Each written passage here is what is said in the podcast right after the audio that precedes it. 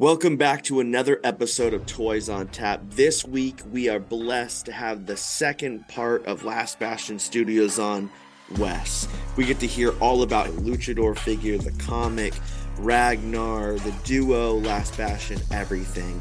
If you want more out of Toys on Tap, you can follow on all socials at Toys on Tap. We would love to have you. You can like and subscribe, rate and review. It means nothing for you and everything for us.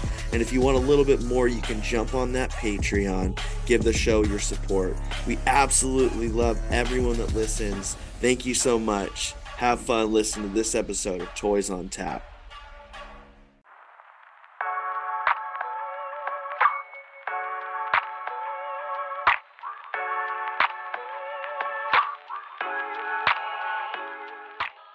All right. Dude. How you doing, man? So good. It's so good to see you're my first recording of 2023. Well, thank you. I'm definitely honored about that, and uh, and um, I just want to show you real quick, just because I, I literally just got them in hand, but I had a couple of luchadors custom. Shut the fuck up. Those are so cool. So we got this bad boy, Nacho Libre style. Oh, the nacho one is so good. And check this one out. So same guy, Yeah. he did uh, clear, and Oh my god. Who painted him? Uh, Serp, 93, one of our good buddies. He's done a bunch of Ragnars for us, and he's definitely done, a, he does a lot of custom toy paint work, and he's really well known for it. Um, he's actually based in Mexico, and I'm currently in Mexico City right now.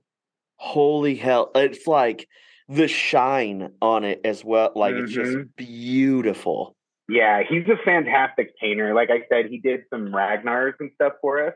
He's the guy who did like the Blastoise Ragnar. He did um like these weird sort of like cascading colors and stuff like that. But all the stuff he paints is Yeah. really, really, really amazing. And he agreed to do one of the customs when we launched the crowdfunding campaign for the luchador figure and i i couldn't be happier with how those things came out Holy hell. The it was like and it's so clean. So I I haven't held the um the wrestler.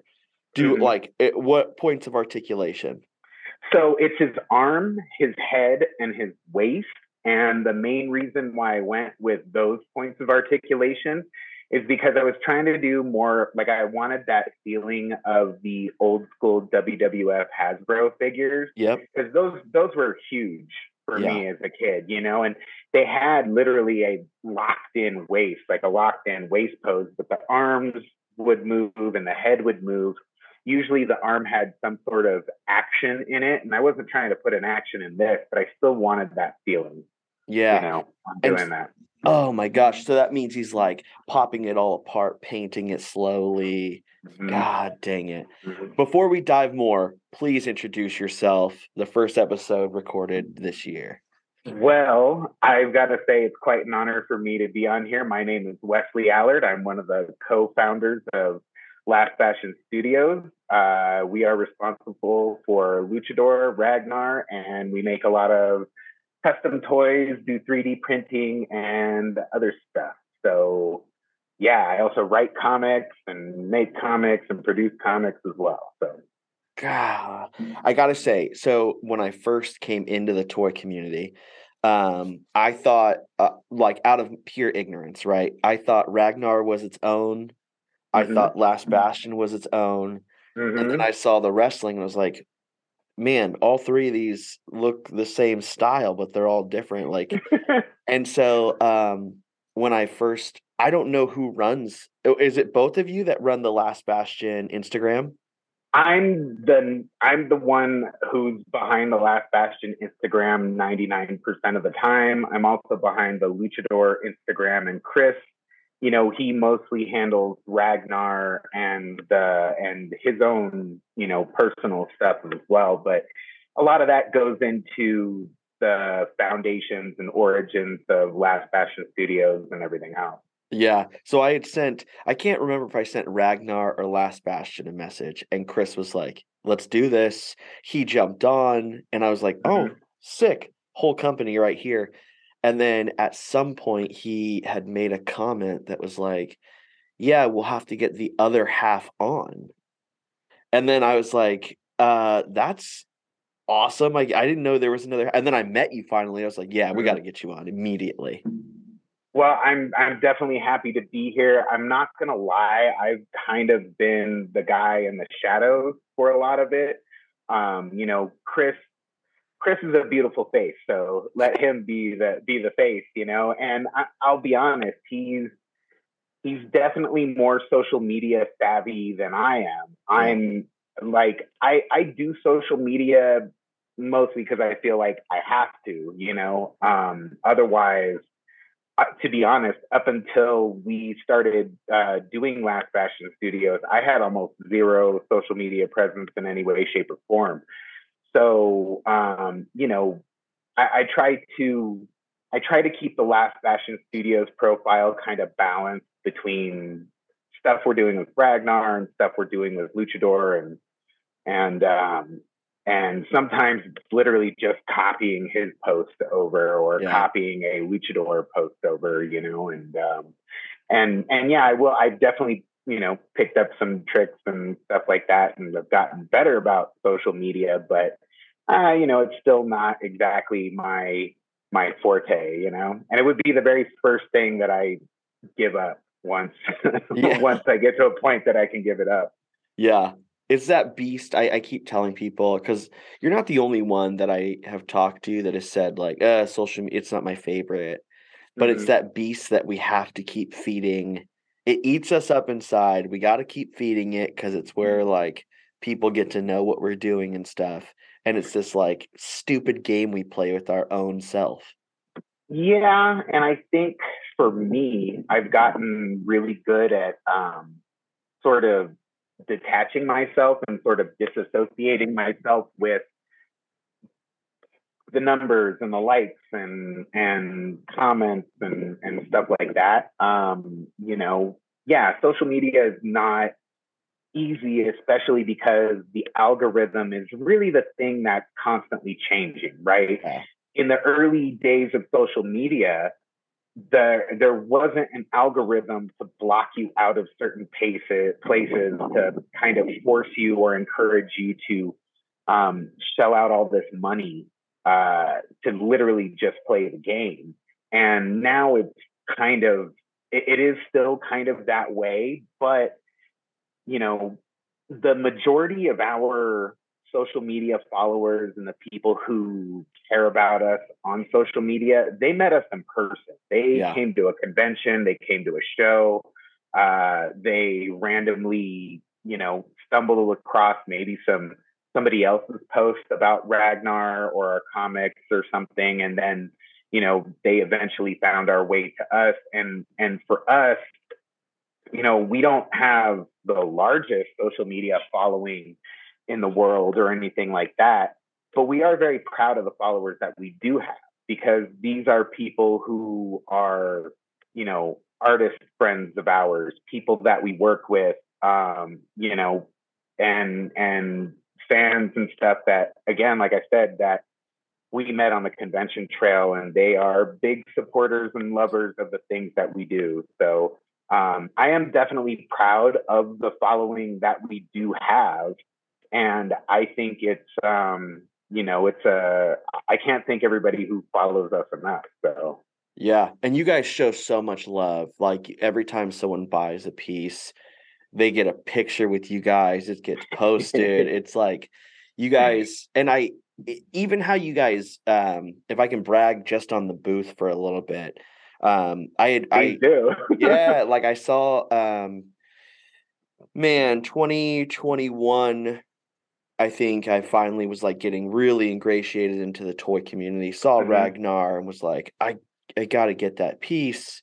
Um, didn't like for some reason didn't get to your booth. Um, but I didn't want to buy the toy until I saw. Decon is tough, man. Decon yeah. is tough. Like you, there's so many cool people there. There's so many cool things um, to see. And if you're only there for a day, it's really overwhelming. It really, yeah. really is, you know?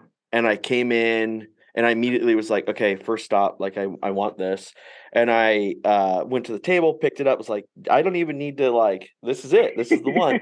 um, and y- you guys like wrapped it up and put it in the big, like with the header card that's fantastic. And um it was just a, a cool moment the care that was like poured into uh like me as a person buying from you guys so it was cool to like have that interaction so i'm always willing to support last bastion man i i really appreciate hearing you say that and hearing you say that the, all those little things that we do put extra meaning and and feeling in it um, for you really makes me happy because you know, that's something that Chris and I both deeply, deeply care about. You know, we we understand that, you know, we're we're we're out here doing our thing, making things that literally make us happy. You know yeah. what I mean? And and give us a different kind of sense of purpose and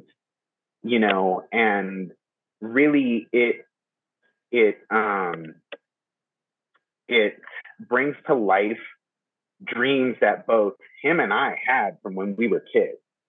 And somewhere along the way, at some point, we had kind of lost those dreams because you just, I mean, I didn't know how you made comic books other than going to art school and yeah being an artist and getting picked up by some you know marvel or dc or whatever and you know as you move through life, you shut different doors of opportunity as you choose certain doors, right?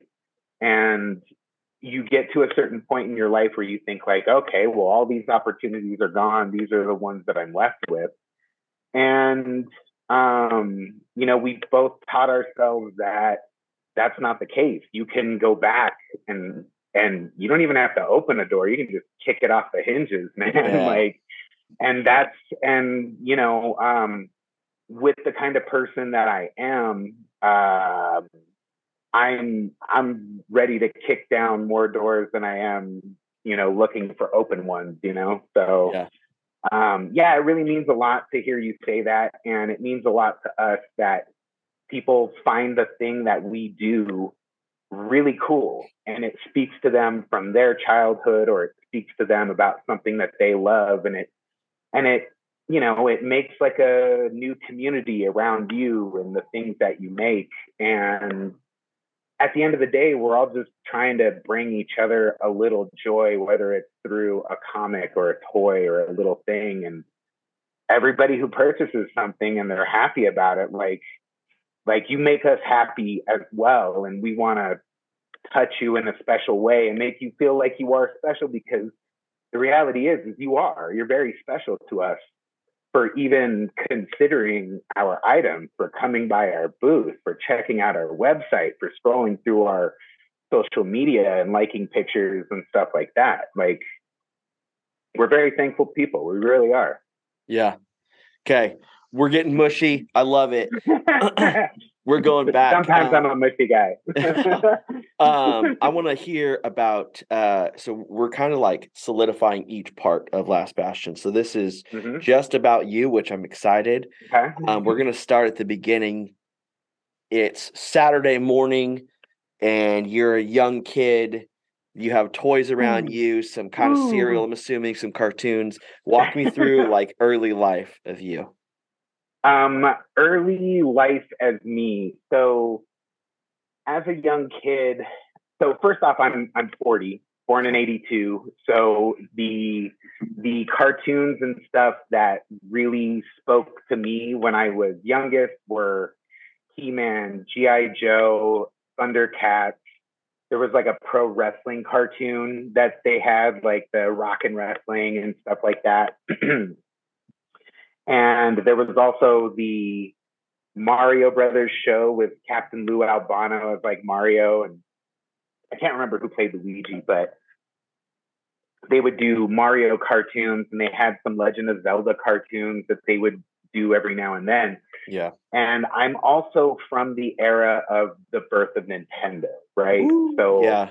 So I'm I'm there from the beginning. I'm part of the 8-bit generation, really, but I still encountered Atari and and like the really early computer games, which were all just like text-based computer games, like door does not open, kick in door, cannot yeah. do that.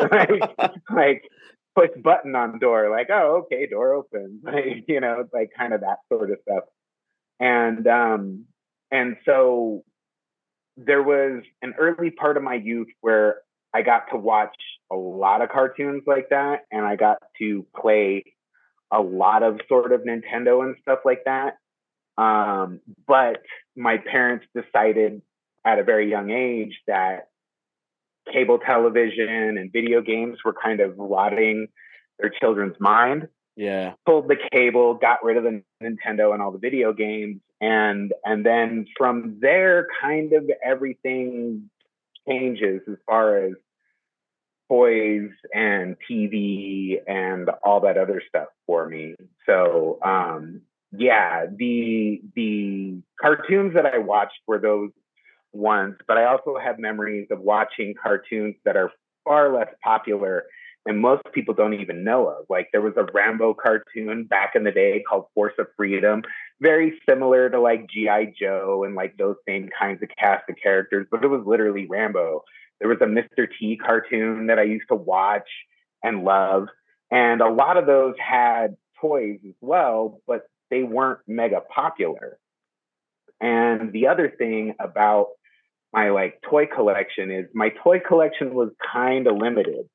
Um, I didn't exactly receive a lot of gifts for, you know, like birthday or Christmas or something or anything like that. My family, you know, like we weren't like we weren't upper upper middle class. We weren't yeah. middle class. You know, like I, it's I guess if it's the thing, it's like upper lower class, I, like almost like almost middle class. You know. Yeah. Um, but what that meant is my parents didn't really have a lot of spare cash to buy us toys or anything. So most of my toy buying and owning would come around Christmas and birthdays where family would send us money.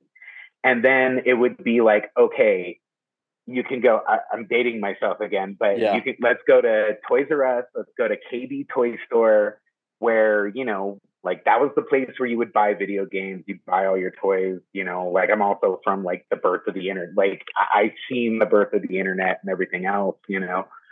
Um, but we would go to Toys R Us, and I could easily spend hours in there. But I would take all this toy money. We interrupted this broadcast of Toys on Tap to bring you this. Meanwhile, in a galaxy of bootleg treasures. DOV2, we have engine failure. We must crash land on DKE Toy Planet. Oh my, we're doomed. Wait, salvation. Hooray! Was saved in DLV2. Limited edition custom artist made action figures and DKE toys. Check out www.dketoys.com for a full catalog. Hooray for custom action figures. DKE. Uh, or all this money that I had, and I would mostly spend it on Ninja Turtle figures. I would spend it on the WWF Hasbro because it was WWF back in the day. Yeah. Not WWE, but WWF Hasbro figures. But I also had some He Man and I had some Beetlejuice, uh, um, Beetlejuice toys because I watched the Beetlejuice cartoon. And, um, and yeah, like toys and comics for a good chunk of my youth were literally my sanctuary. You know, growing up in some of the rough neighborhoods that I did, um, you know, it was like the safe place, the place where I didn't have to go out and sort of be in the chaos of the real world. And, you know, and I was also like a very shy, sheltered kind of kid. And comics and toys were just a thing that I would retreat into as like a like a safety net and buffer from the world and various you know things of chaos just sort of happening in the outside world you know so so I guess, sorry, very long answer to an easy question. No, it's worth it. It's worth it. Which was Thundercats, um, uh, Thundercats, He-Man, um, you know, Beetlejuice, um, Mr. T, Rambo, definitely Conan. There was a Conan cartoon that was Yeah. in there, and then Ninja Turtles cartoon, of course, and then the toys were definitely Ninja Turtles. It was mostly Ninja Turtles pro wrestling and uh, and some He-Man, but there were some scattered other ones in there. Um, I never had a vehicle of any kind for Okay. any of my figures or anything like that. So uh, it was always just, you know, you're just smashing them together as, Yeah. as like a kid because they're fighting or what have you, you know. And um, my brother, who's a year and a half younger than me, he he had, you know, a lot of the counterparts to the various toys that I had. So between the two of us, we had like most of the Ninja Turtle characters. Like we definitely had all the main turtles. I had Usagi Yojimbo. You know, I think we had Bebop and Rocksteady. And um, I think, you know, like we even had the fly. God, I can't remember his name. The scientist fly dude. Yeah. Um, and yeah, and a bunch of other scattered ones here and there. But but again, those pro wrestling toys, 99% of the time, they were the ones that I would pick out first. You know, Yeah. um, I definitely had more of those than any other one. There's something cool about um not getting a lot of toys because then you get to be like you have to be really picky and choose specific Mhm. ones knowing full well like i'm not going to get a lot of these i need to get like the ones that i want and i um I, there's something cool especially having like like somehow accumulating all these turtle toys and everything as well and so like having to be so picky about that there's a beauty to that because you still kept going back to those specific toy lines hmm Yeah, there definitely is. And I mean, of course, I think the cartoon was always a huge Yeah. influence on the toy buying because, again, like I mentioned, I had Beetlejuice toys and there was a Beetlejuice cartoon. I had, you know, I had some Rambo toys because there was a Rambo cartoon. I had like a stray Mr. T toy or two because there was a cartoon. Um, my interest in He Man obviously came from the cartoon. And, you know, that speaks to, say, the machines of marketing and the machines that were sort of built around a cartoon basically being an advertisement for a toy yeah you know um and um but the funny thing was is at my age when i was coming up there were still also a lot of toys for various movies and stuff like I didn't know anything about the Aliens movies, but there were Aliens toys, Yeah. like Space Marines toys and stuff like that. And I thought that they were really cool. But a lot of times they were a little bit more out of my price range. And I knew more about pro wrestling and Ninja Turtles. So again, I was going to pick those up first before I got to the Aliens ones. And often I ran out of cash getting my pro wrestling and Ninja Turtle toys. And so I didn't never, I never did. There were a lot of toys that I wanted, but never did get because I just couldn't make that money choice between the ones that I did have and those newer ones that I wanted, but didn't necessarily know anything about, you know? Yeah. You know, I um looking back, I don't remember so I grew I was born in 90.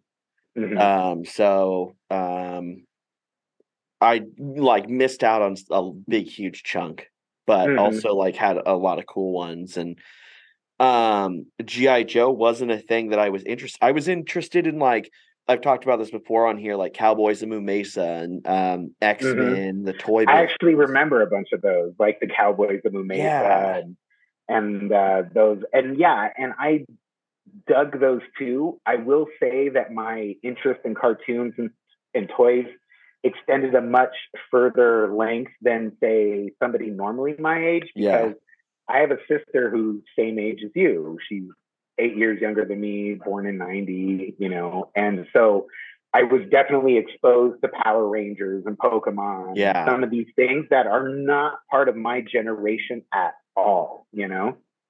Yeah, my first um this and I I don't think I've ever talked about this part. My first interaction with GI Joe um comes from a weird GI Joe line that I don't know why they did it. It was called like GI Joe Extreme or something.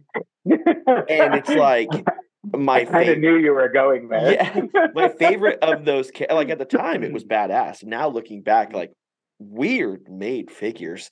Um my favorite one was this black guy that like his legs were so bent weird and he only Uh-huh. did rotation at the hip and arms and he had this um they gave him a uh, a, a red do-rag but instead of like making it like what a normal do-rag would look like the like wind blowing his like do-rag and it was like the weapons barely fit the hands but that was my first interaction but i was Yeah. so into like anthropomorphic animals and yes. like Ninja Turtles. I had those from uh, my brother giving them to me, and then my um, parent finding them at yard sales and stuff. But hmm yeah, I didn't have much interaction, and then I only had Power of the Force Star Wars because that's my Okay. timeline.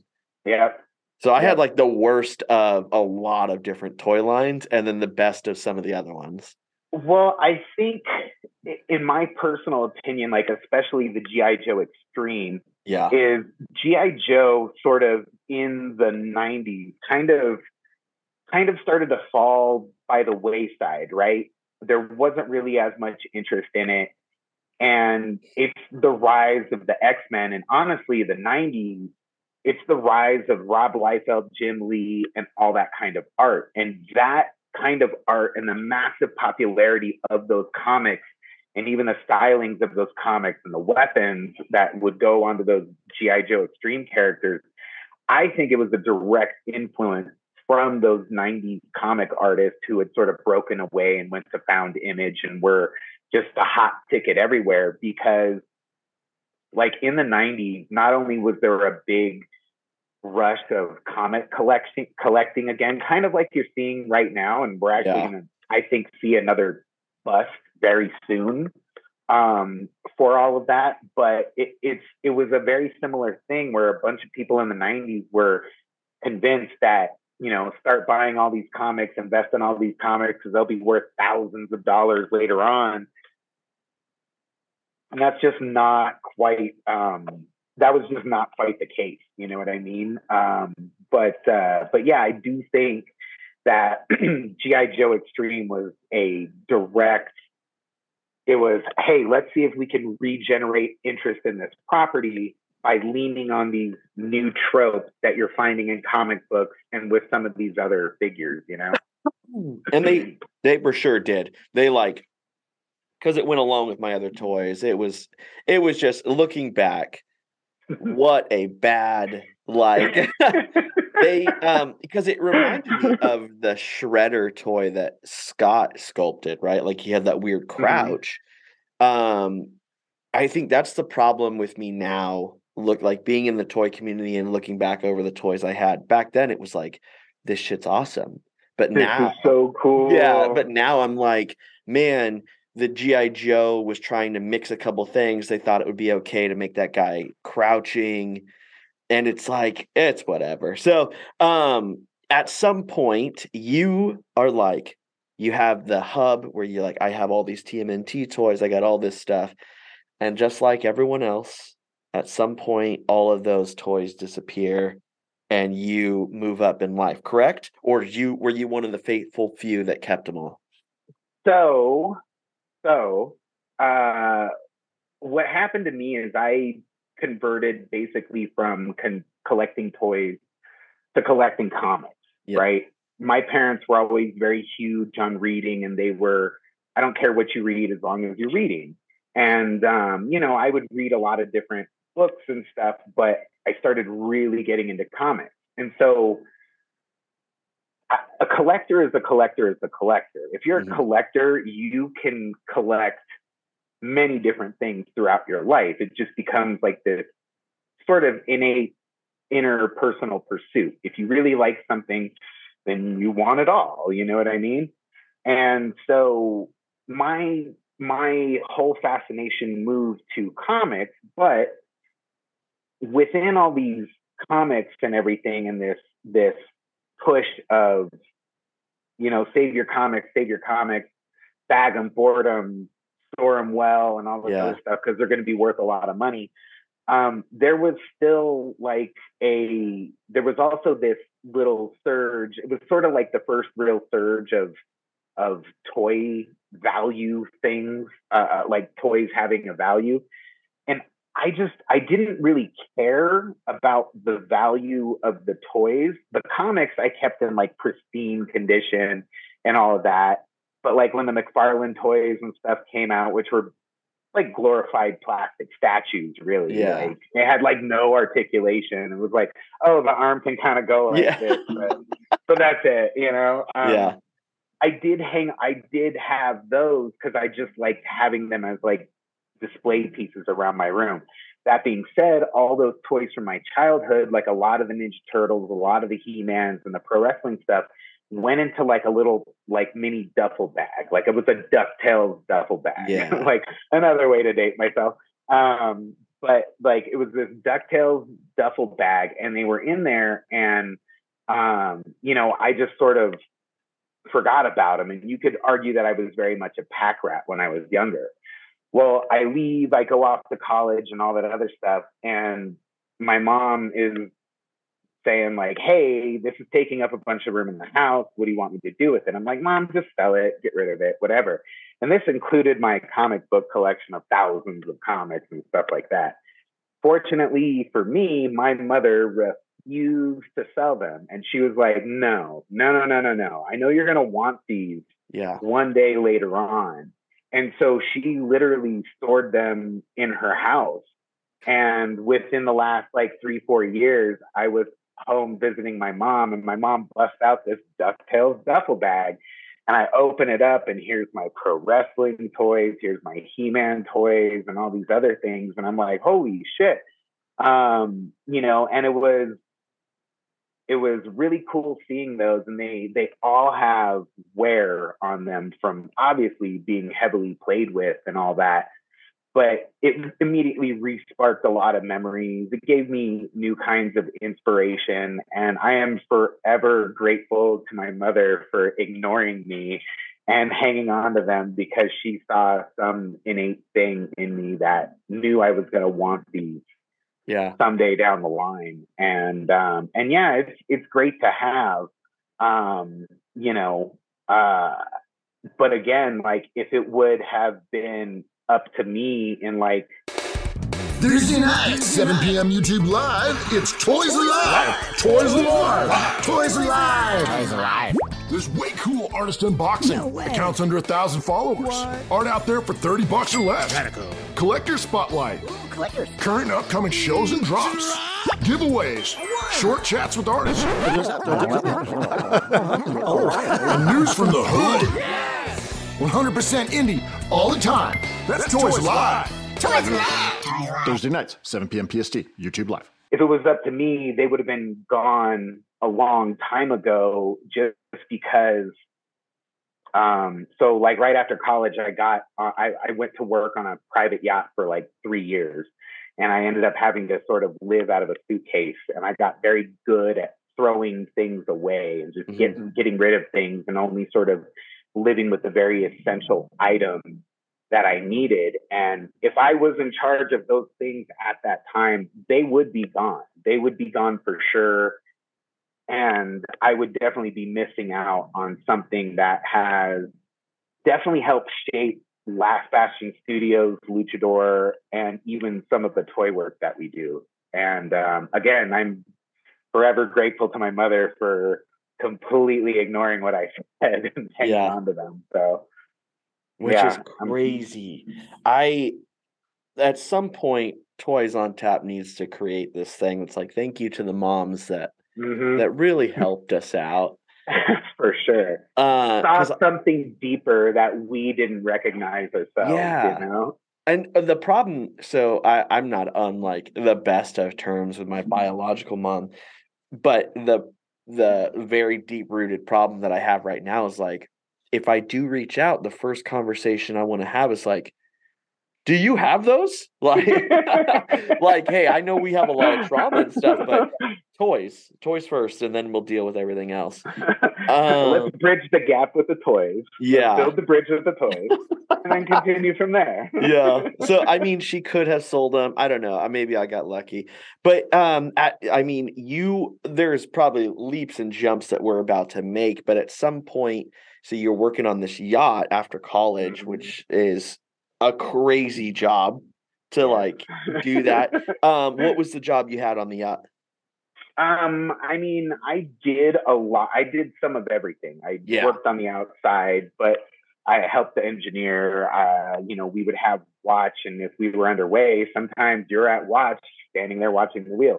But for the most part, I was just the interior steward. I was the guy vacuuming the floors, doing the laundry, ironing the sheets, making the beds, dusting everything, and and cleaning the inside and helping the cook with all the different meals and stuff like that. Um, yeah, I, I didn't mind it. Like at one point, I, I think they jokingly called me mother for a little bit because I was doing all the cooking and the cleaning and, and stuff like that. Yeah. But you know, I learned a ton. I I learned a lot about life doing that. I learned a lot about what I was and wasn't capable of.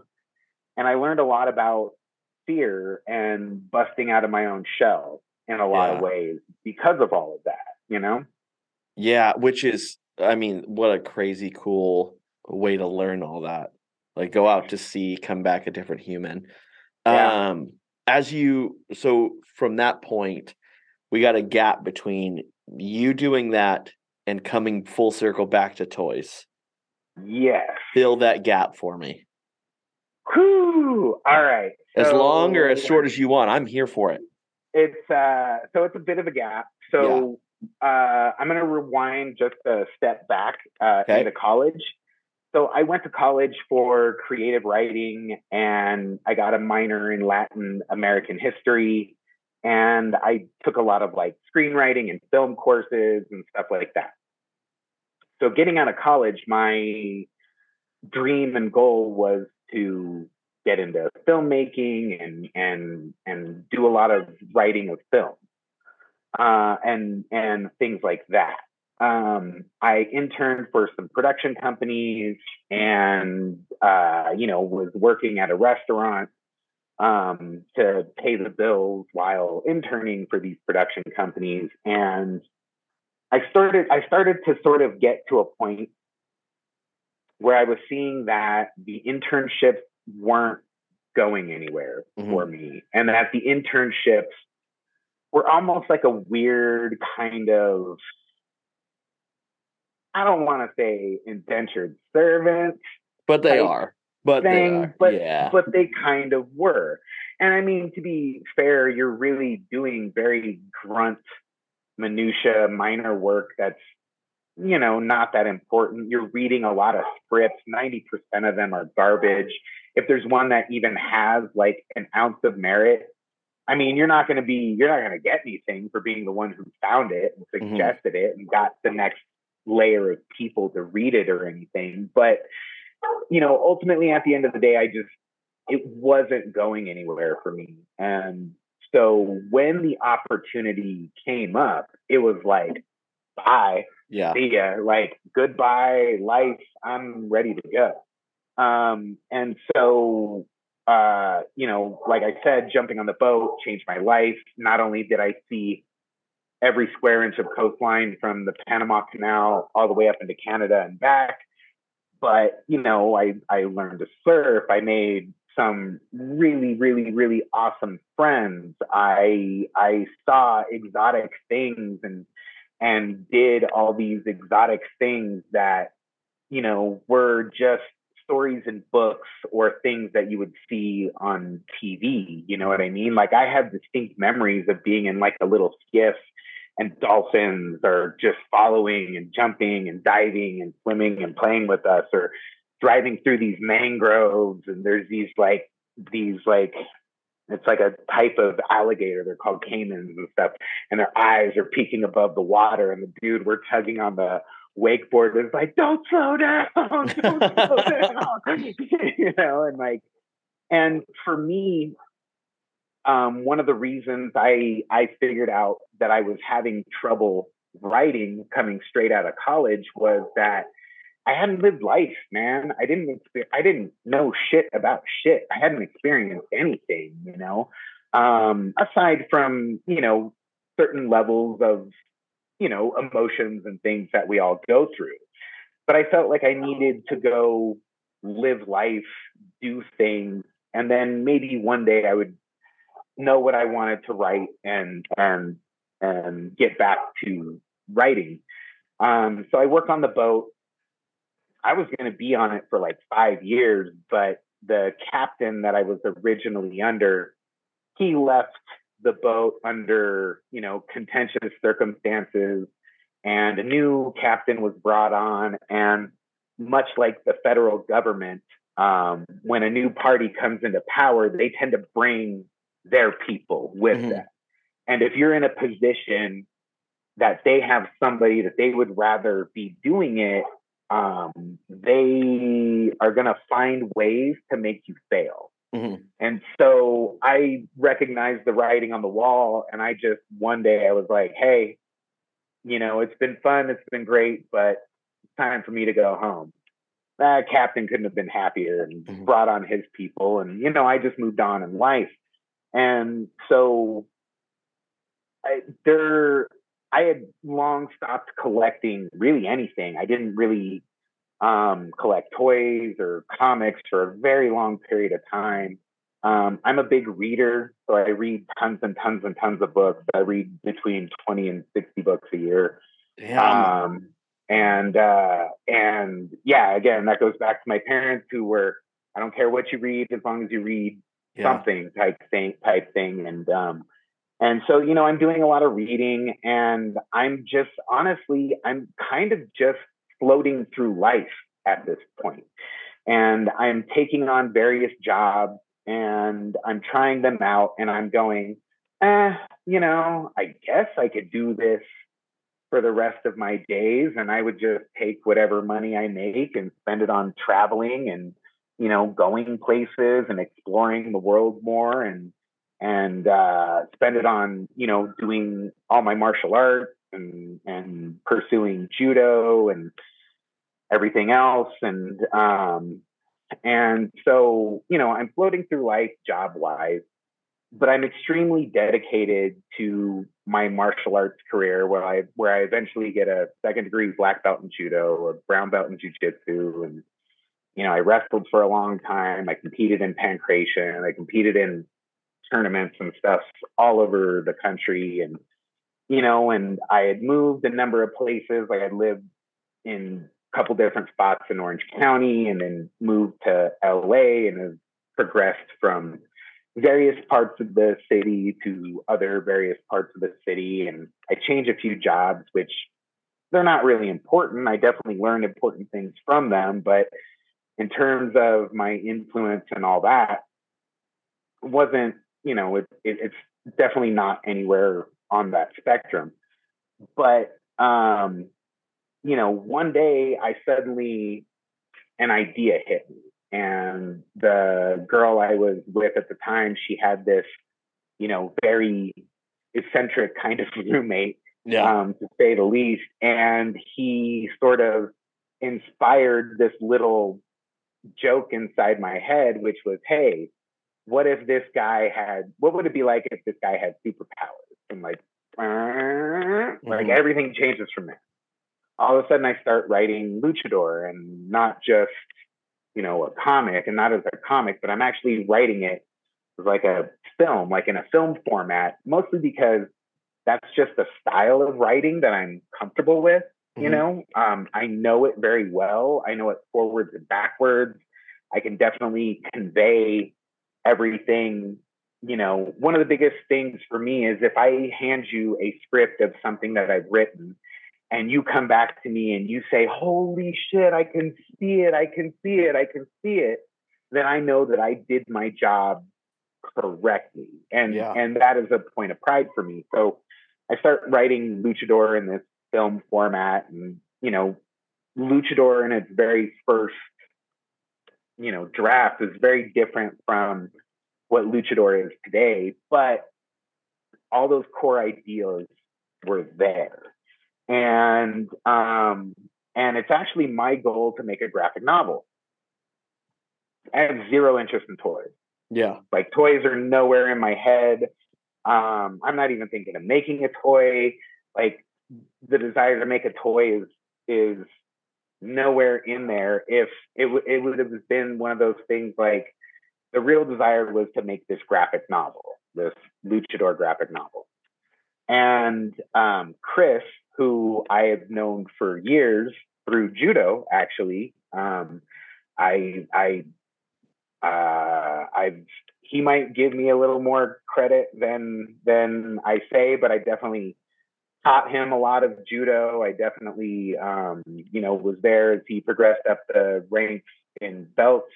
And then when it was time for me to leave the dojo and go pursue something else, he sort of stepped into the role that I had in the dojo. And so I'm working on this luchador thing. And unbeknownst to me, Chris is working on this Ragnar thing. But, you know, during trainings and stuff like that, you know, part of the reason why we became such close friends is because, you know, we had a ton of these same interests, be it mm-hmm. film, music, television, comics, like all these things. And it actually gets disturbing to people sometimes because we almost talk in movie quotes sometimes where I'll quote something and then he'll respond with the next line right back.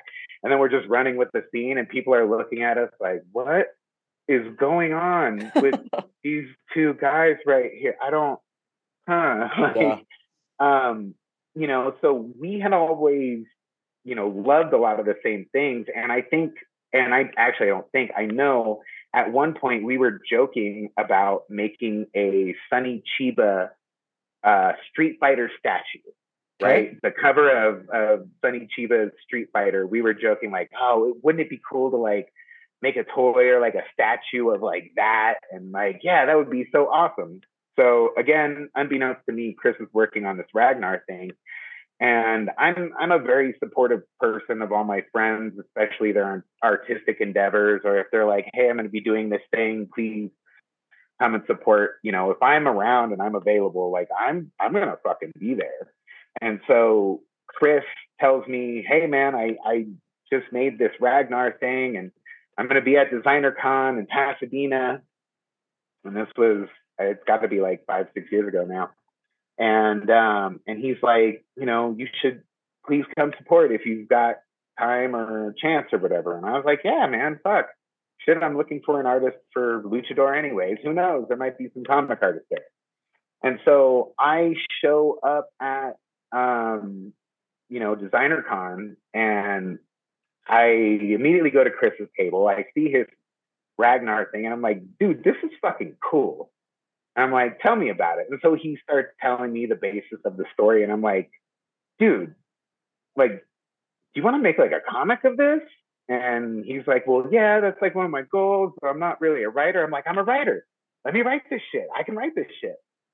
And, you know, I'd walked around Designer Con and I just got this idea. I was like, dude, you and I can do this. Like, you and I can combine forces. Yeah. Like, let me produce this shit. Let me write this shit.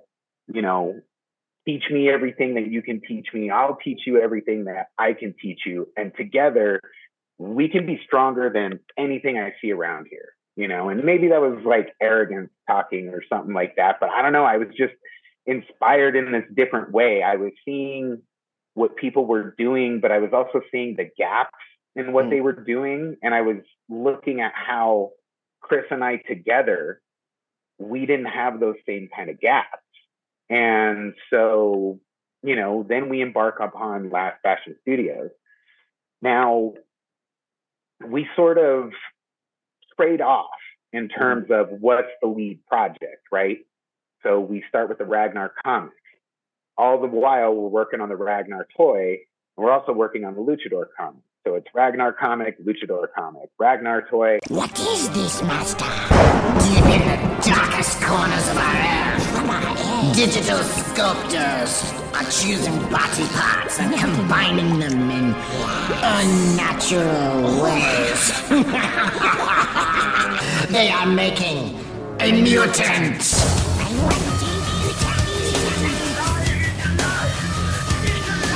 Join us! The evolving group of worldwide toy makers has been collaborating digital sculpting and making a mutant on Instagram. yes, Master. Making a mutant! Learn more on Instagram. Join Making a Mutant on Instagram, a digital sculpting toy collab. And I wasn't really too thoughtful about making a luchador toy mostly because I didn't know how I wanted to do it.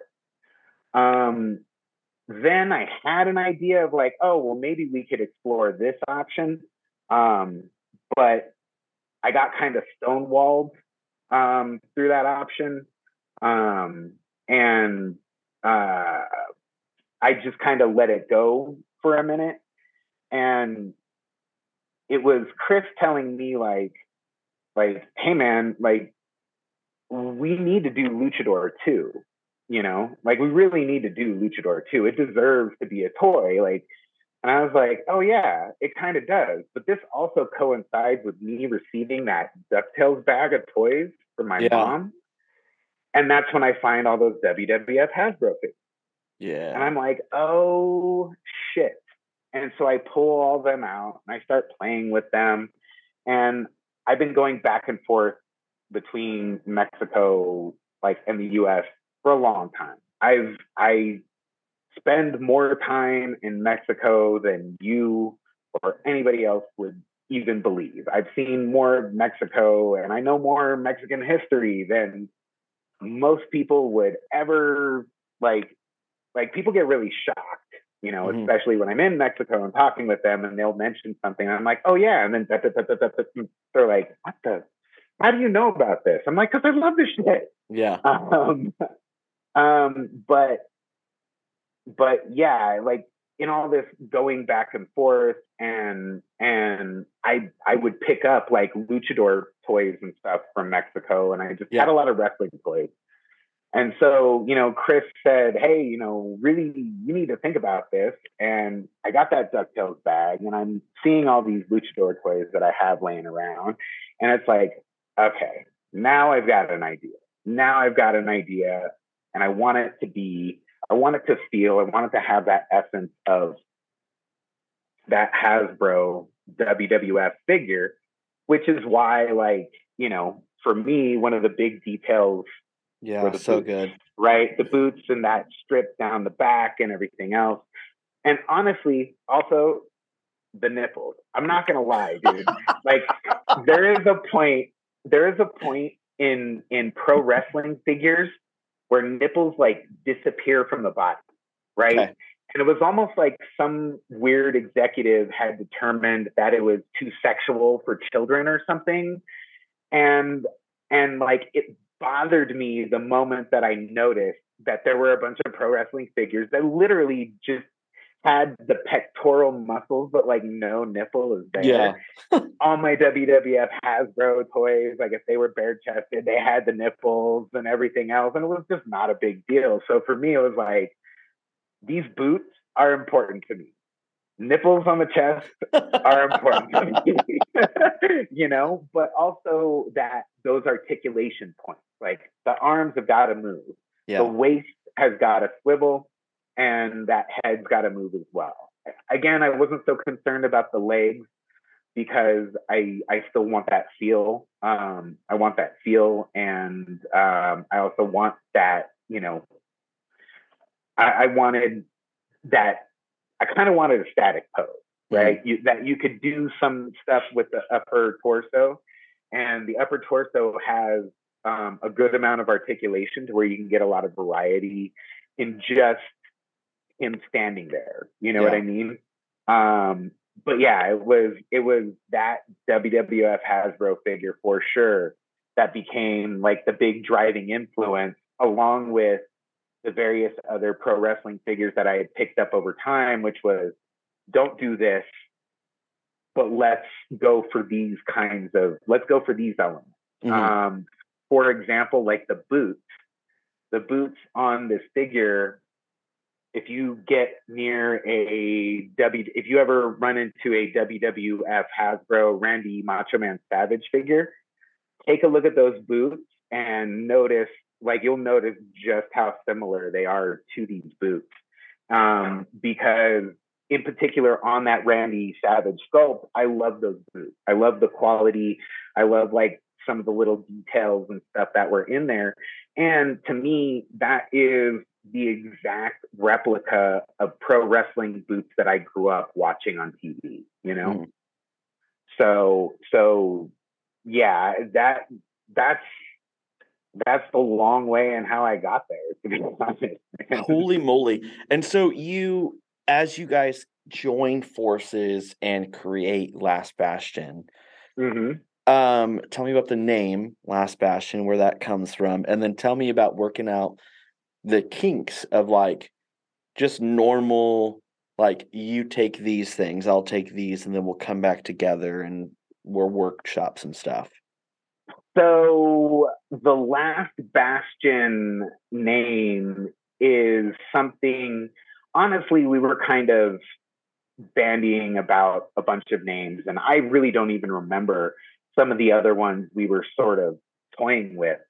I know that Chris is the one who said Last Bastion Studio. Mm-hmm. I know he's the one who said that. Um, and I immediately went, yes, yes, yes, I agree. And out of this, like, and I'm not gonna lie, there was definitely like a feeling of arrogance yeah. on my part behind it because, you know, to be a last bastion is to essentially be the last holdout of of like chaos mm-hmm. and you know to be like the last stalwart of these qualities and and things like that and there was this bit of arrogance on my part that was like no yeah we are the last bastion of dudes who are like this and and these aspects that we believe in and these goals that we're trying to do and um and I do I I I couldn't be happier with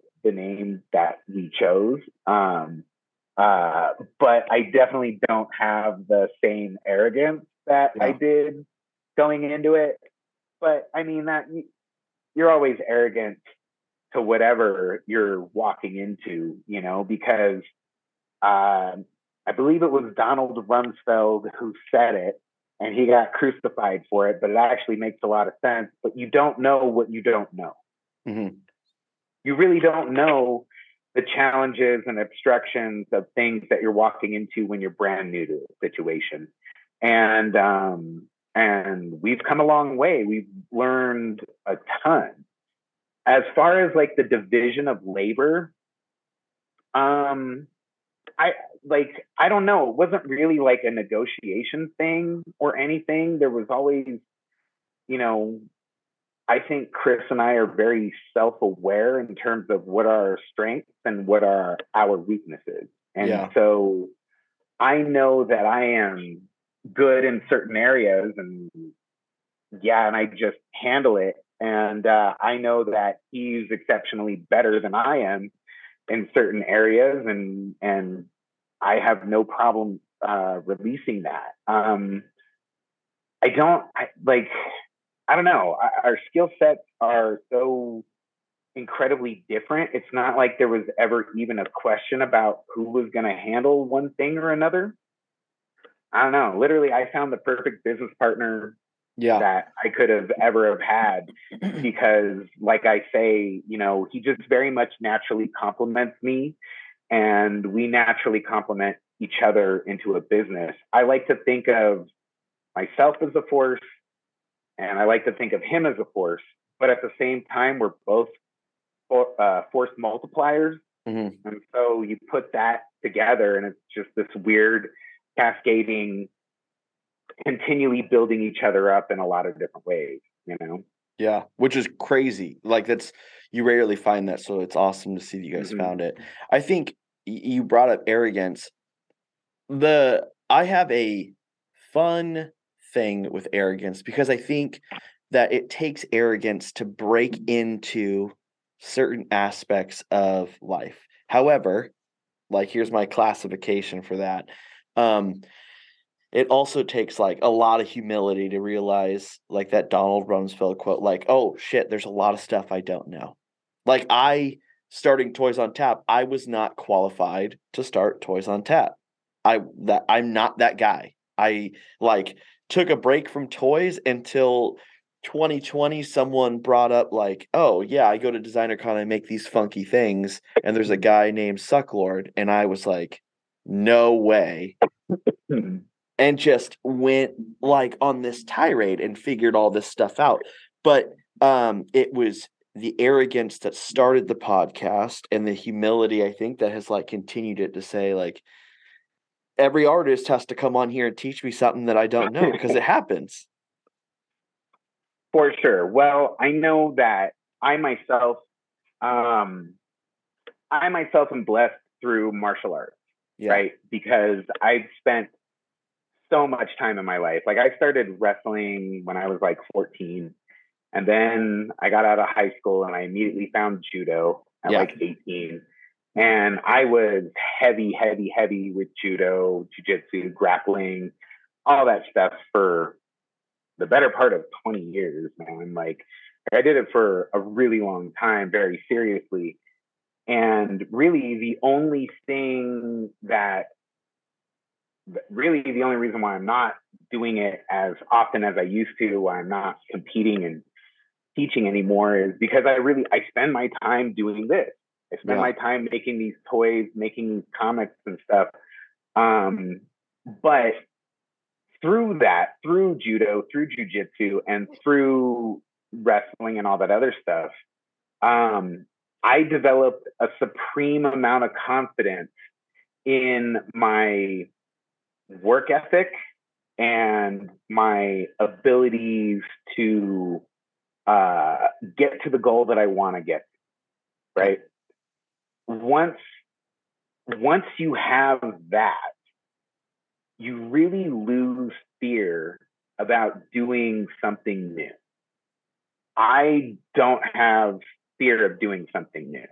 Am I going to screw something up? Yeah, absolutely. You know, I'm new at it. I, there's a bunch of things I don't know. hmm But you know what? I know how hard I work. I know how dedicated I am. I know how intelligent I am. And I know how to apply these techniques of dedication, intelligence, and everything else in order to achieve my goals. And I think Chris has that as well, you know, especially, you know, especially our time together in judo and competing and everything else. And so even though so yeah, there's definitely an arrogance there of of like like, oh yeah, I bet you I can fucking do it. yeah But there's also a knowledge of I'm gonna I'm gonna learn some shit. I'm gonna screw some some things up, and all of that.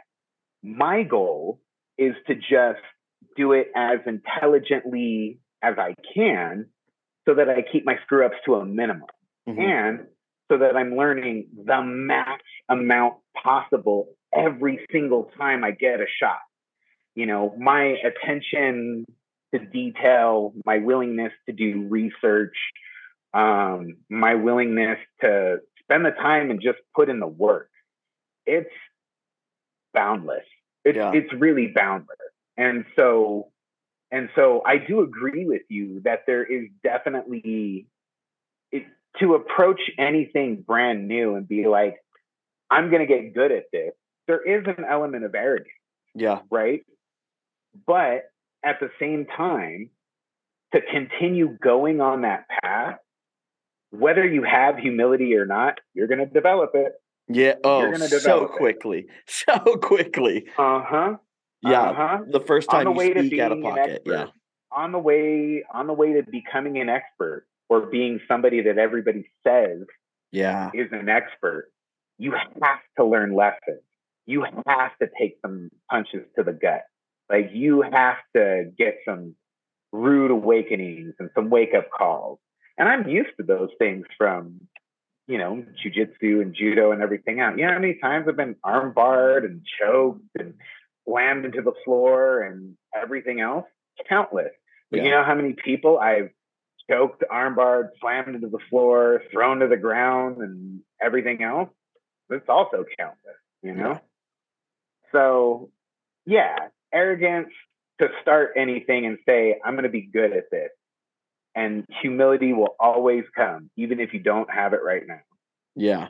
Man, that is so true. So uh you guys came together and it's cool to see this partnership and the partnership of balancing um like your two hits like Ragnar and uh Luchador. And I remember um you had said something that was it, it might have been I don't know. See now I don't know who's talking on Last Bastion. So um um one of you replied good. That's that's good. yeah, one of you replied about um right before Luchador went for crowdfunder, Uh, and it was something like, "Hey, we're, we're like, uh, we're we have PTSD from Ragnar, and you're doing uh Luchador, and it, this it is this is definitely me then. okay you were talking to Um, me. took some time. Walk me through the process of, I mean, getting over Ragnar, but Ragnar eventually got produced and everything, and then Well, uh, so it wasn't it wasn't PTSD over Ragnar. It's Yeah. actually PTSD over Luchador. Okay. Luchador has multiple levels of PTSD built in there. Ragnar does not. Yeah. Ragnar, I, I I guess the only PTSD I would say that I had from Ragnar was, you know, making this comic, producing this comic, and not having as many sell as I want to at like these comic conventions and Yeah. stuff that we're going to. Uh, granted, again, that's a whole different set of learning, but that like Ragnar didn't give me PTSD. Ragnar as a toy was successful as a crowdfunder. What I had PTSD from was doing Luchador the comic as a crowdfunder. Mm, So I I go with this. Um, I, I launched Luchador as a crowdfunder. I put a ton of work into the page. I put a ton of work into trying to promote it. I put a ton of work into um, you know, setting up all the packages and getting people who are going to do like custom sketch covers and all this stuff. And like, I felt really good about, I felt really good about the page. I felt really good about the project. Um, Chris felt good about the page. Chris felt good about the project. And we launch it, and it is not going well from day one, right? It, it's well, no, I shouldn't say that. It, it goes it goes good enough on like the first few days with family and friends, you know, uh, supporting things, um, and some random people finding it here and there and and kicking in. Um, it goes well enough at first, but midway into it, it like crashes and it is going poorly and can't seem to generate any um, any more money for it. And rather than finish it out and let the crowdfunder fail, I decide I'm going to pull the plug and retool the whole thing because I was planning on variant covers. I was planning on posters to come with it and to do a run of sketch covers and stuff there. And so it just wasn't a success. And I just, I retooled the whole thing. And by the time I had retooled the whole thing down to just the comic, no variant covers, no posters, and I only made 20 sketch covers, all of which I kept for myself, with the Mhm. exception of five. I sold five to one artist, and he's the only other person who's got a blank luchador sketch covers out there. Um, but I kept the sketch covers for myself, and I had various people do a sketch cover, and then I just keep it in my own collection for myself. But I retooled everything down to just one comic, 64 pages, no covers, no nothing. And by the time I got it to there, I was like, you know what? I'm not even going to put this on a crowdfunder again, even with this retooled stance and this lower setting and, and lower cost and everything else. I was like, forget it. I'm just going to pay for this out of pocket and then we're just going with it. And so I very much had this P- uh, PTSD from that. And um, yeah, it was it was like ah shit, man. Like I really hope people show up for the fucking toy. Like Yeah. and you know, and that that was, mm, you know, that that uh, campaign had um, that campaign had its own issues, but I was never going to not let this toy get made, and so um, that particular um, crowdfunding program was set up to be. It wasn't an all or nothing so obviously we didn't do it on Kickstarter, but it wasn't an all or nothing. Uh, it was just a keep it all, and you know whether whether or not one person purchased the toy, I was going to make that toy. Yeah. And um, a lot of this is part of it is an innate belief in myself, and that, and it's this innate belief that, you know, people are going to get it very soon and then be all over it. And, but it's also an innate belief and understanding that I know that I've got to have.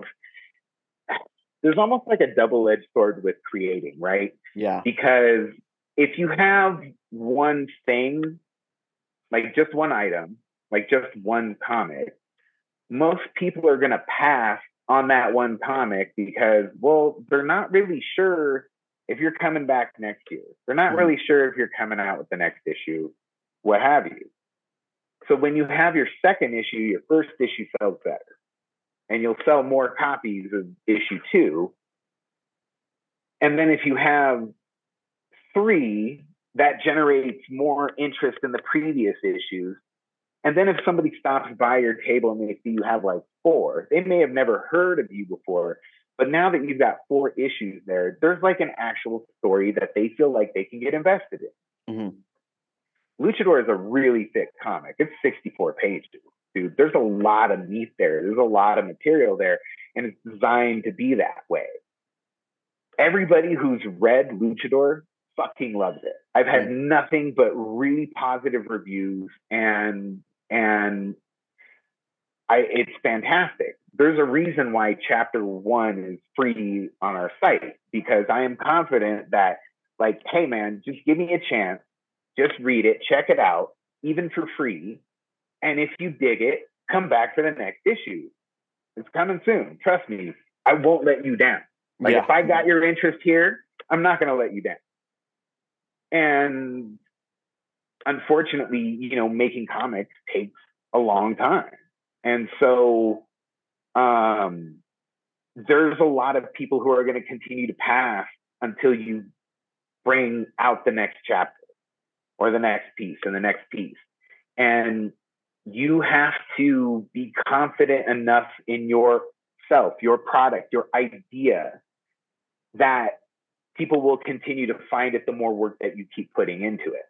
If I just, if I let one of these projects die just because there's not enough interest in it right now, I'm really cheating myself. And I'm, and it ultimately shows that I'm not that confident in myself and in my thing, right? But I am confident in this thing and and I know that the next chapter is going to generate more interest, and the chapter after that is going to generate more interest, and that by the time the story is done, people are going to be like, "Holy shit, that was a lot of fun!" Yeah. You know, and uh and so, you know, when I do these crowdfunders, like having done these crowdfunders and them not having gone the way that I wanted it to, it's definitely a, a shot to the ego. I mean, that's the only way to put it. It's like a shot to the ego. And I will admit there there become momentary lapses of confidence, but there's never a waver in my path. There's never a moment where I consider not continuing forward and finishing it out. Because even if even if I get all the way through telling chapter one and nobody really, it really does not, and it does nothing. Mm-hmm. Even if it does nothing, I'm still going to be happy that I told it. I'm yeah. still going to be happy that I did everything and I told that story and I put that story out there.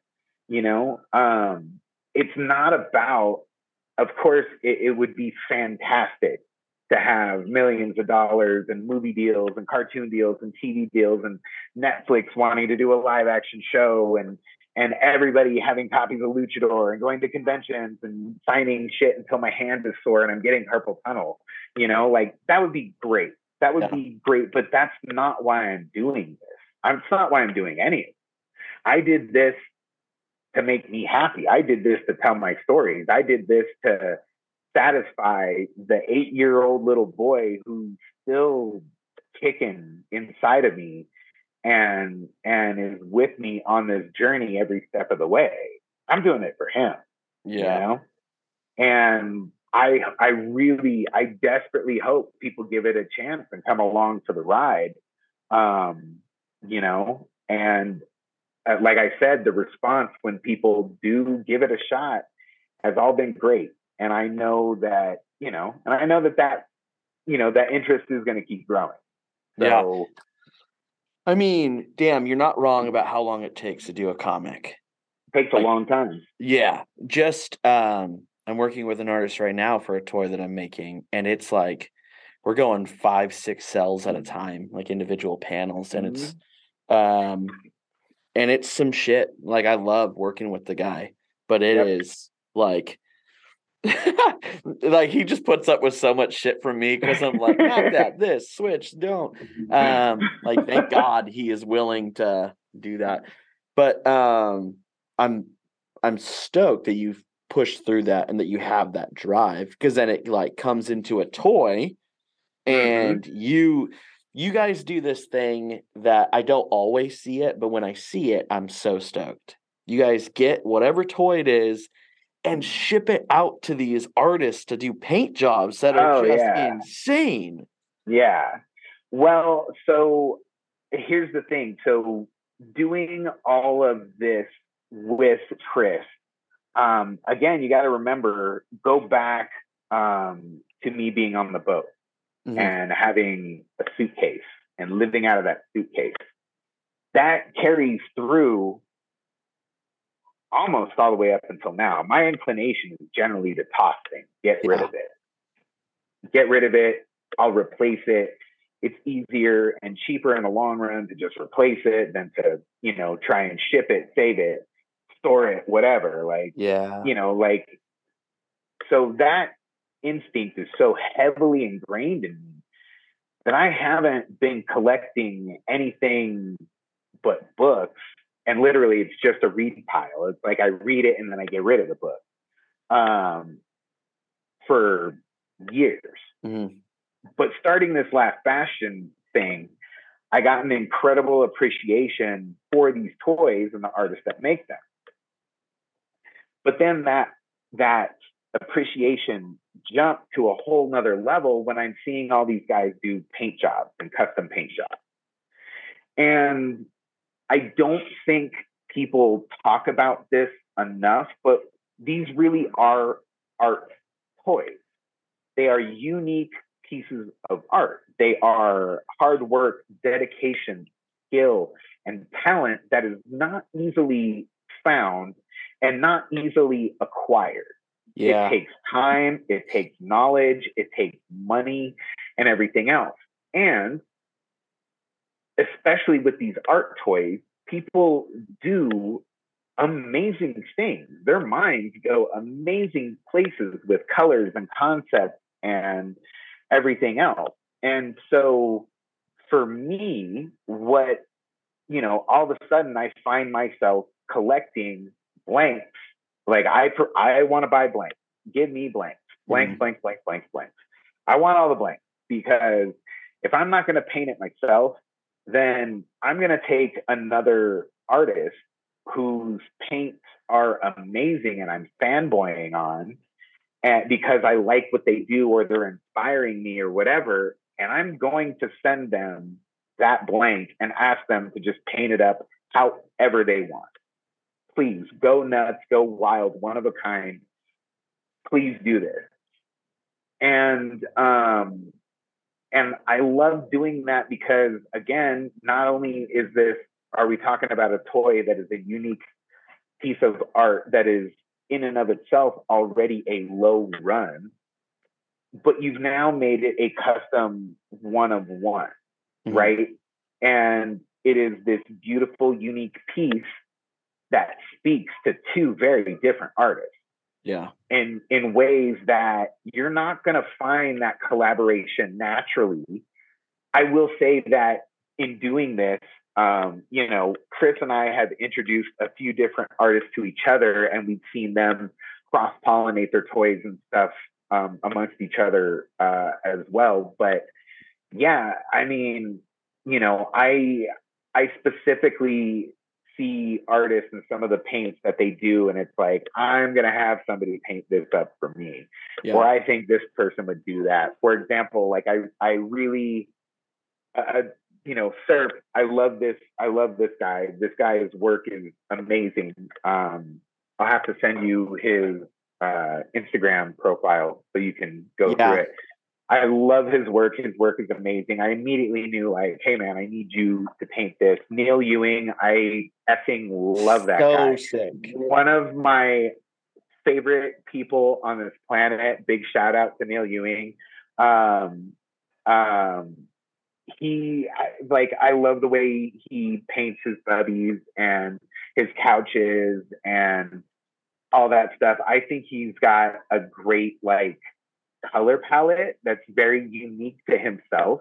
Mm-hmm. You know, um, I don't see people doing patterns like he does, and I usually don't see people doing the color combinations or the different like highlights that he does. Like I love that dude. He's like I've got like a shelf of Neil Ewing toys and things yeah. that I've had him paint for me, you know. And uh, uh, Swarmco, the guy who makes Mecha Creech and uh, the Turntable Tarantula, mm-hmm. uh, um, and he's got a couple other things coming out in the new year. His paints are rad, dude, especially with clears.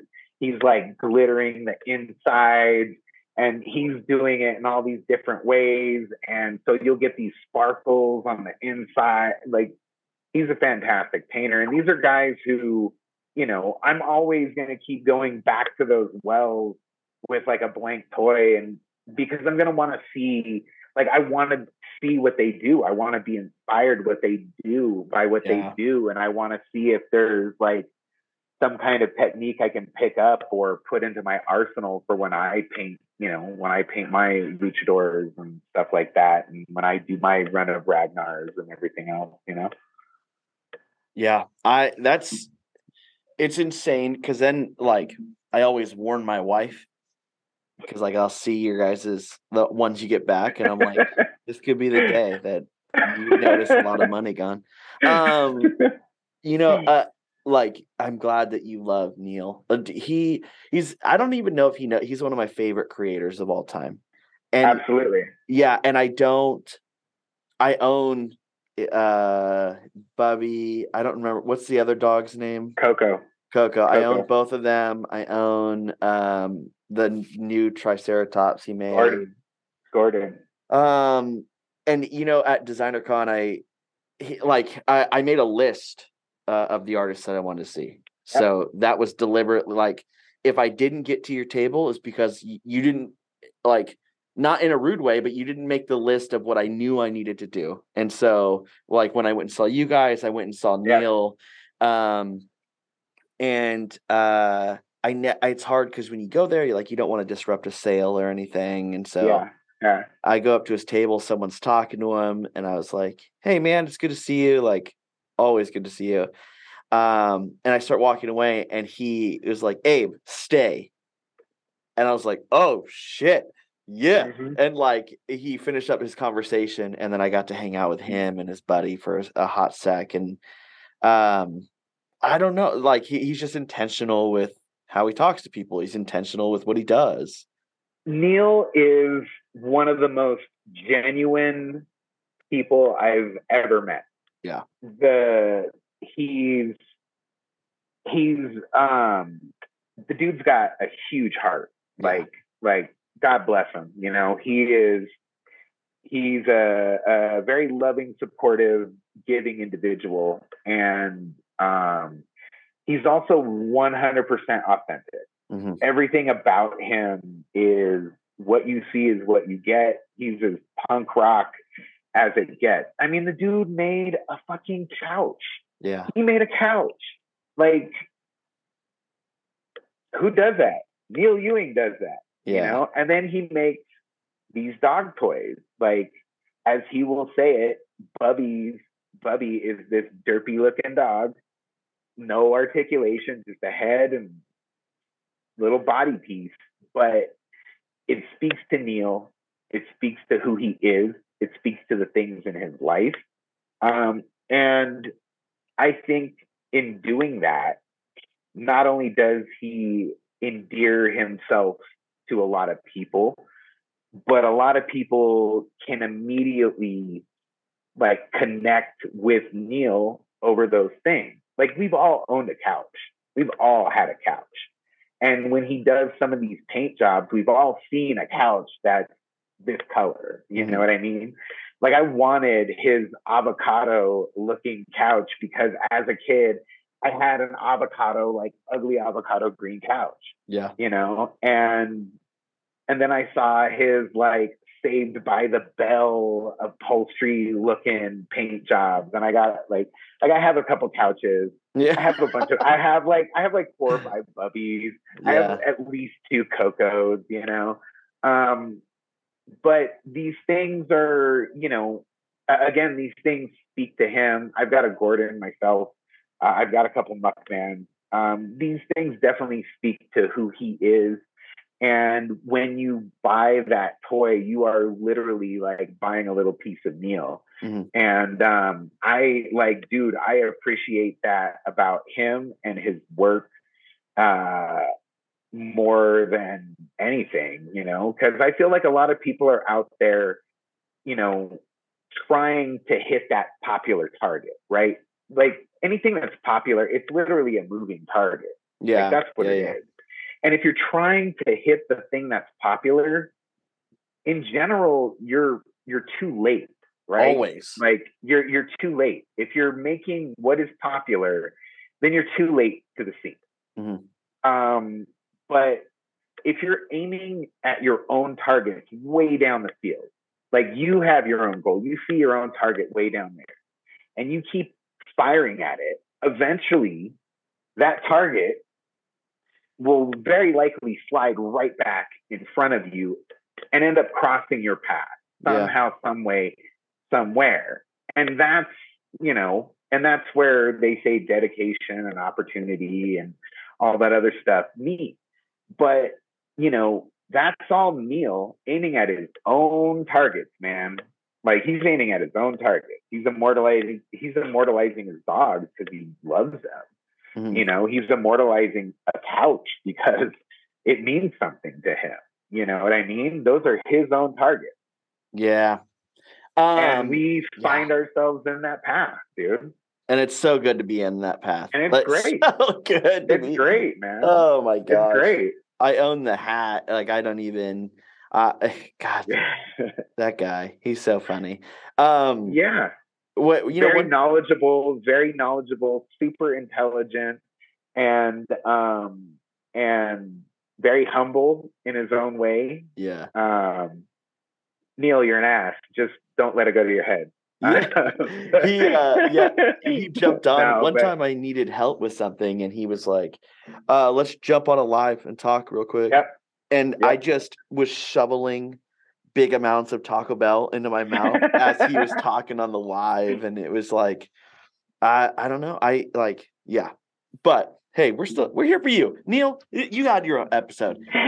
Um we so as um last bastion and and luchador is going where where are you taking it? Where is it headed for those like as as a like conglomerate you and chris but then also like where is luchador headed for you guys so luchador is um luchador is is uh i mean number one the telling of that full graphic story is a big deal to me. I have eight issues planned for volume one. There's Holy eight issues planned for volume two and there's another another eight issues planned for volume three. All of volume one is completely written uh, volume two is almost complete, and each story, like the main core of it, is at least like forty something pages. So it's Mhm. double the length of any comic you're gonna find on on a shelf. Um, I I want to make additional luchador characters. Um, I want to do the Red Demon character.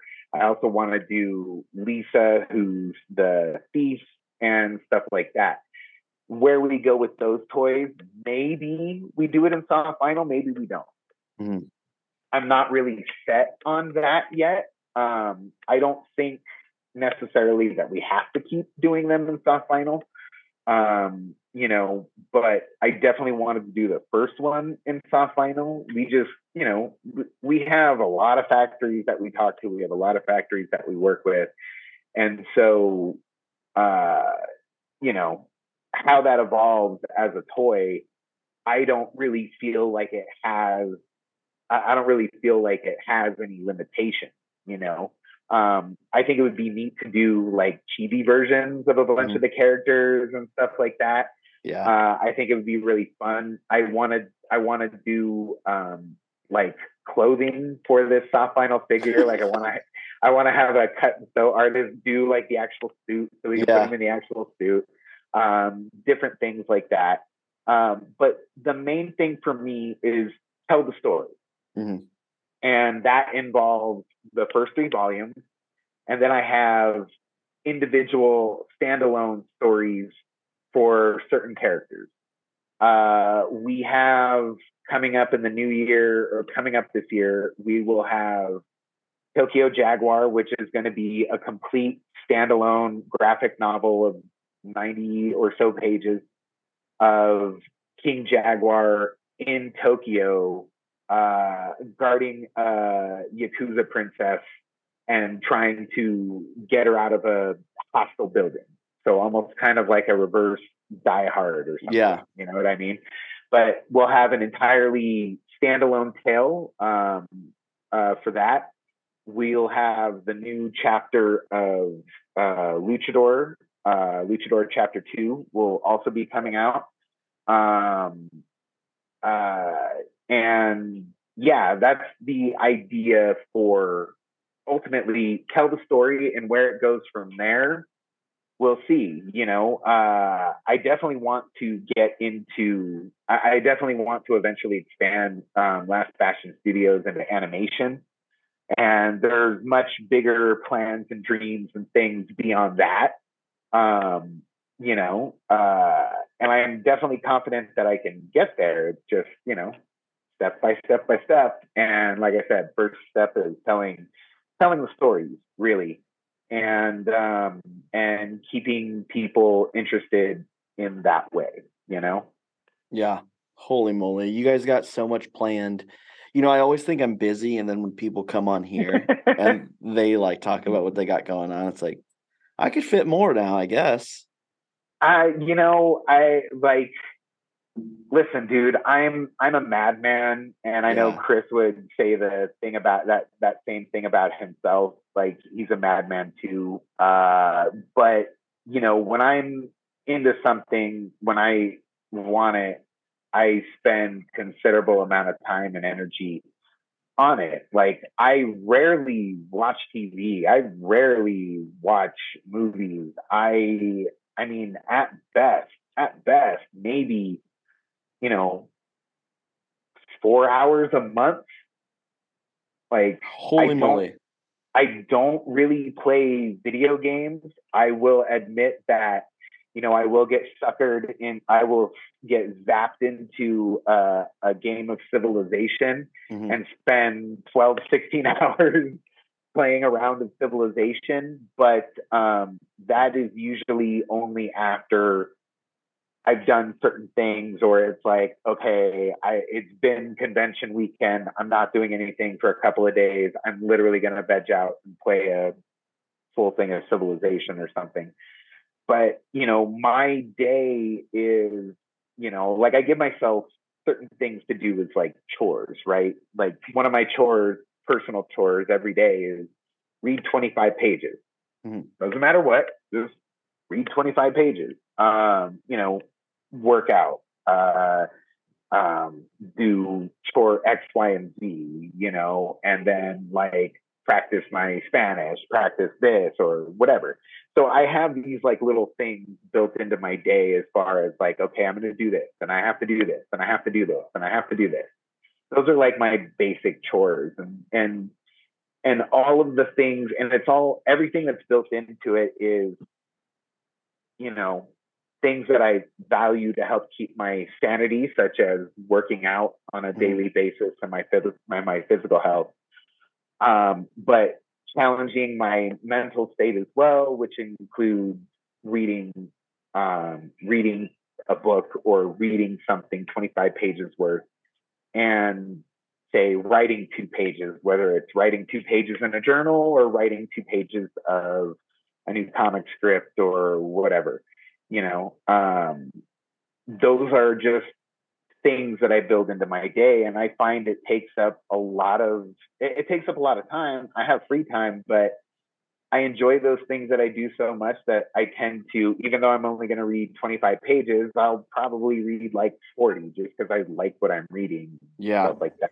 And, um, and yeah, and, and honestly, I, I like, you know, like I still enjoy TV and I enjoy movies and stuff like that, but the problem for me is when I'm doing some of these things, I just like I start going, yeah, but I could be writing a couple more pages, or I could be sending those emails, or I could be checking with this artist, or I could be reviewing this artwork. I could be, you know, processing like I could be working on a new paint job for some of these toys and everything else. And so I tend to just go back to doing these things because again i love them i'm dedicated to them i have a series of goals i want to hit and it's just i'm a madman and so i'm gonna all my focus just heads to it you know Yeah. so Man, I love that.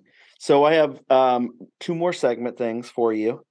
okay Um the last one we'll get to, that's where you get to plug everything about who you are and all that stuff. Uh, but the one, um, you know, I posted this thing on the Toys on Tap Instagram, and it was like, what what are some things that we all like? You guys all want Toys on Tap to have, and one of the things that got brought up was a tips and tricks thing, little segment.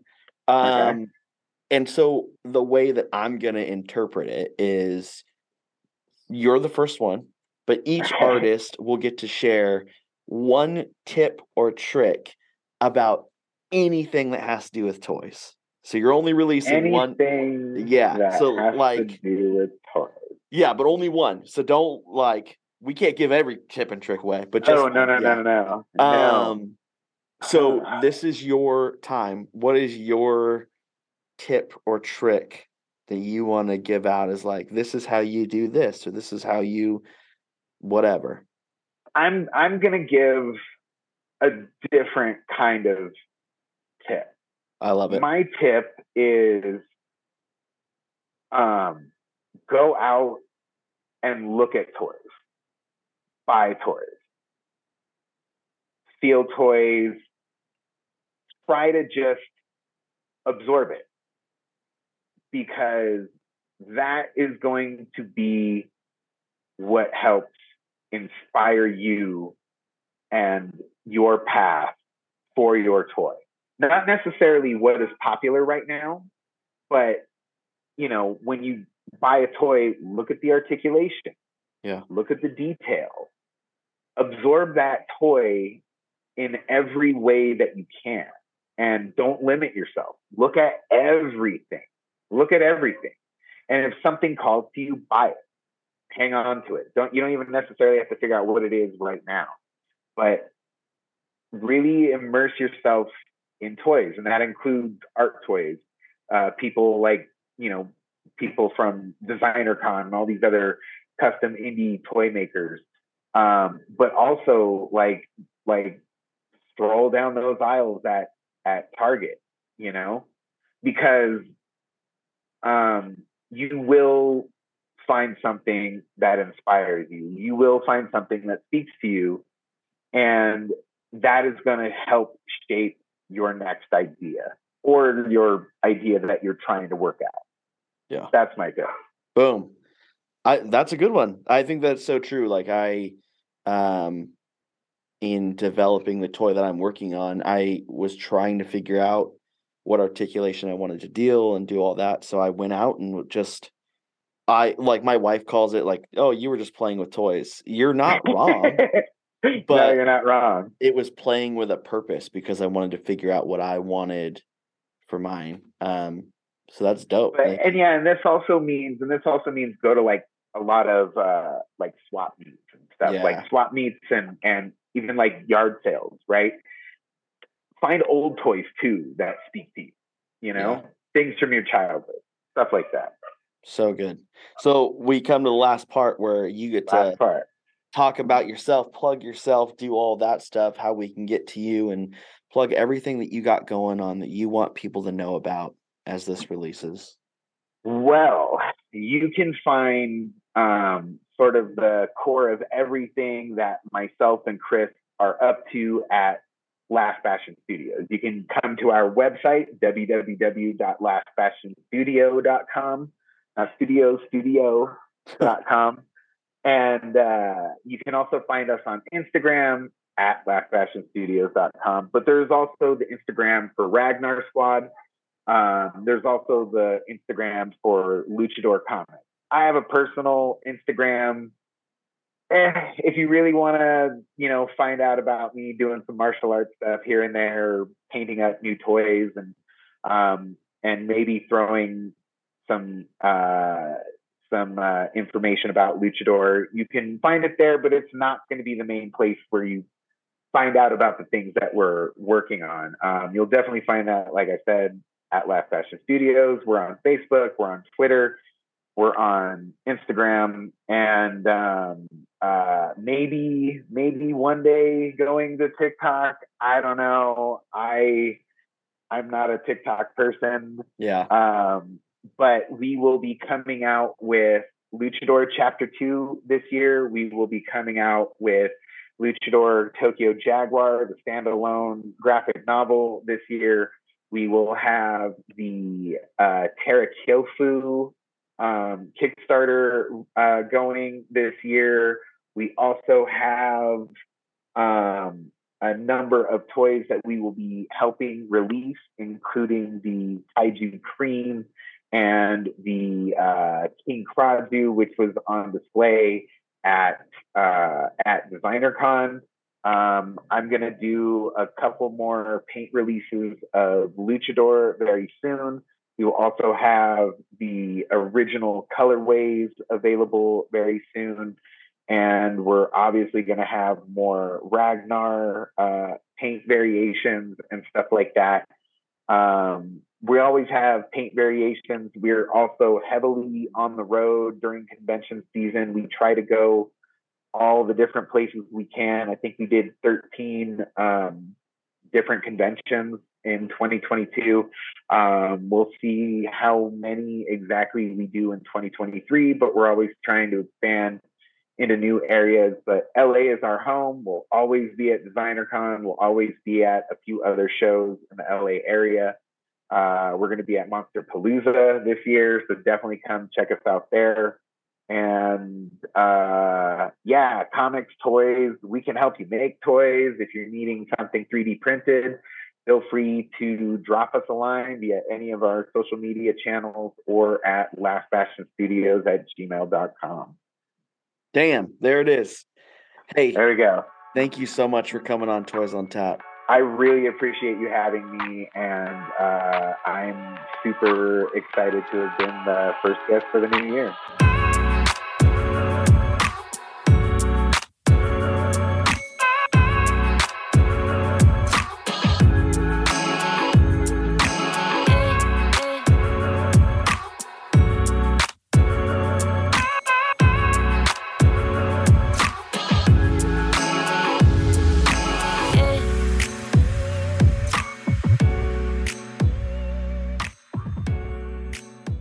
Finally, a reason to go back to the office. Introducing 9 to 5 Warriors, an exciting new toy line created for the Toys R Us kid that never grew up.